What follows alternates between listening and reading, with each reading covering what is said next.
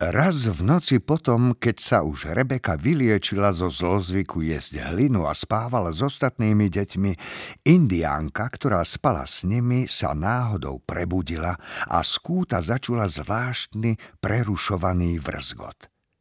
Vyľakaná vstala, lebo si myslela, že do izby vošlo nejaké zviera – a vtedy zazrela Rebeku, ako sa hojdá v hojdacej stoličke s prstom v ústach a oči jej v tme svietia ako mačke. Vizitacion, ohromená pohľadom a zdrvená jej strašným osudom, spoznala v jej očiach príznak choroby, ktorá jej brata a ju kedysi prinútila navždy opustiť tisícročné kráľovstvo, kde boli kniežatami. Bola to nespavá choroba. Indián opustil dom ešte pred svitaním. Jeho sestra zostala, pretože už osudom zmierené srdce jej vravelo, že smrtiaca choroba ju bude ustavične prenasledovať až do najodľahlejších končín sveta. Nikto nevedel pochopiť, čo tak znepokojilo vizitacion. Nevydali, nebudeme spáť, hovoril dobromyselne Jose Arcadio Buendia. Aspoň budeme mať viac zo života. Indiánka im však vysvetlila, že najhoršie z nespavej choroby nie je to, že človek nemôže spať, že telo necíti únavu, ale jej neúprosné smerovanie k najotrasnejšiemu, k strate pamäti. Chcela tým povedať, že keď si chorý navykne na stav bdenia, pomaly sa mu začínajú vytrácať z pamäti spomienky na detstvo, potom pojmy a mená vecí, nakoniec totožnosť osôb a dokonca i vedomie vlastného ja, až sa premení na hlupáka bez minulosti. Jose Arcadio Buendia sa váľal od smiechu a zišlo mu pritom na um, že tu ide o choroby, ktoré sú výplodom indiánskej poverčivosti. Ale Ursula bola opatrná a odlúčila Rebeku od ostatných detí. Po niekoľkých týždňoch, keď sa zdalo, že vizitacion sa uspokojila, Jose Arcadio Buendia sa v noci prevracal na posteli a nemohol spať. Ursula, ktorá bola tiež hore, spýtala sa ho, čo mu je. A on odvetil, zasa už myslím na Prudencia Aguilára. Nezaspali ani na chvíľu a predsa v nasledujúci deň sa cítili takí odpočinutí, že zabudli na zlú noc. Začudovaný Aureliano pri obede vyhlásil, že sa cíti veľmi dobre, i keď celú noc strávil v laboratóriu a pozlacoval sponu, ktorú zamýšľal dať Úrsule na narodeniny. Znepokojili sa až na tretí deň, keď si ľahli spať a čo si im odháňalo spánok. A vtedy im svitlo, že vlastne viac než 50 hodín nespali. Ani deti nespia, oznámila indiánka so svojou odovzdanosťou do vôle osudu. Keď raz choroba príde do domu, nikto nákaze neunikne. A naozaj, ochoreli na nespavú chorobu. Úrsula, ktorá poznala od svojej matky liečivé vlastnosti rozličných byliniek, pripravila prilbicový odvar a dala všetkým vypiť, no zaspať sa im nepodarilo – iba čo celý deň snívali s otvorenými očami. V tomto stave jasnozrivosti videli nielen postavy z vlastných snov, ale videli i postavy, o ktorých sa snívalo iným, ako by sa bol dom naplnil návštevníkmi. Vďaka neopatrnosti, ktorú si Jose Arcadio Buendia nikdy neodpustil, i naďalej sa v dedine predávali karamelové zvieratká vyrobené v jeho dome.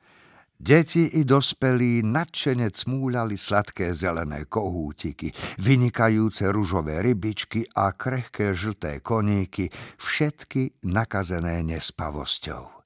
Takže pondelňajší úsvit zastihol celú dedinu na nohách. Spočiatku sa nikto neznepokojoval, naopak, tešili sa, že nemusia ísť spať, keďže v tom čase bolo v Makonde veľa práce a čas ledva stačil. Pracovali toľko, že čoskoro už nebolo čo robiť a o tretej ráno zastali so založenými rukami a rátali, z koľkých taktov sa skladá váčik z hracích hodín. Tí, čo chceli zaspať nie od únavy, ale z túžby po snoch, vymýšľali všeličo, len aby sa vyčerpali a potom unavení zaspali. Schádzali sa a viedli nekonečné rozhovory. Do omrzenia opakovali tie isté žarty, až do zunovania rozprávali o Moriakovi.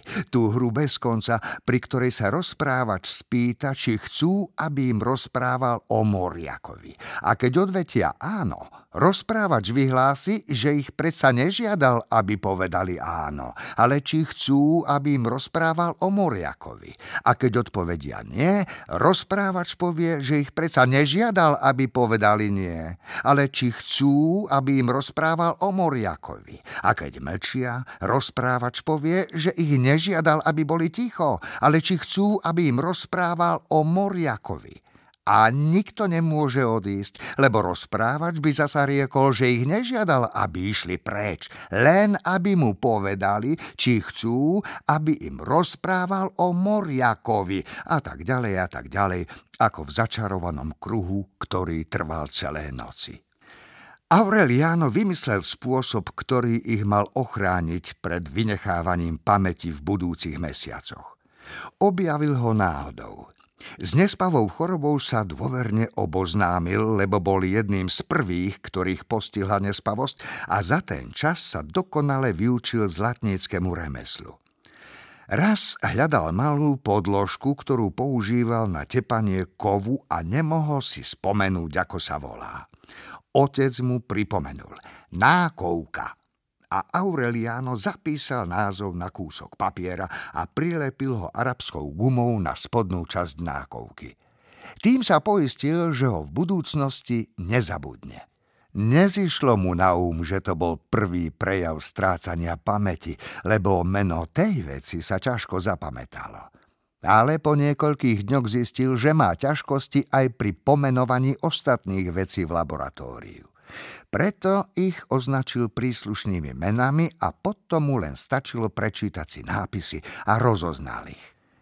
Keď sa mu znepokojený otec zveril, že dokonca zabúda i najsilnejšie zážitky z detstva, Aureliano mu vysvetlil svoju metódu a José Arcadio Buendia ju zaviedol v celom dome a neskoršie nanútil celému mestečku.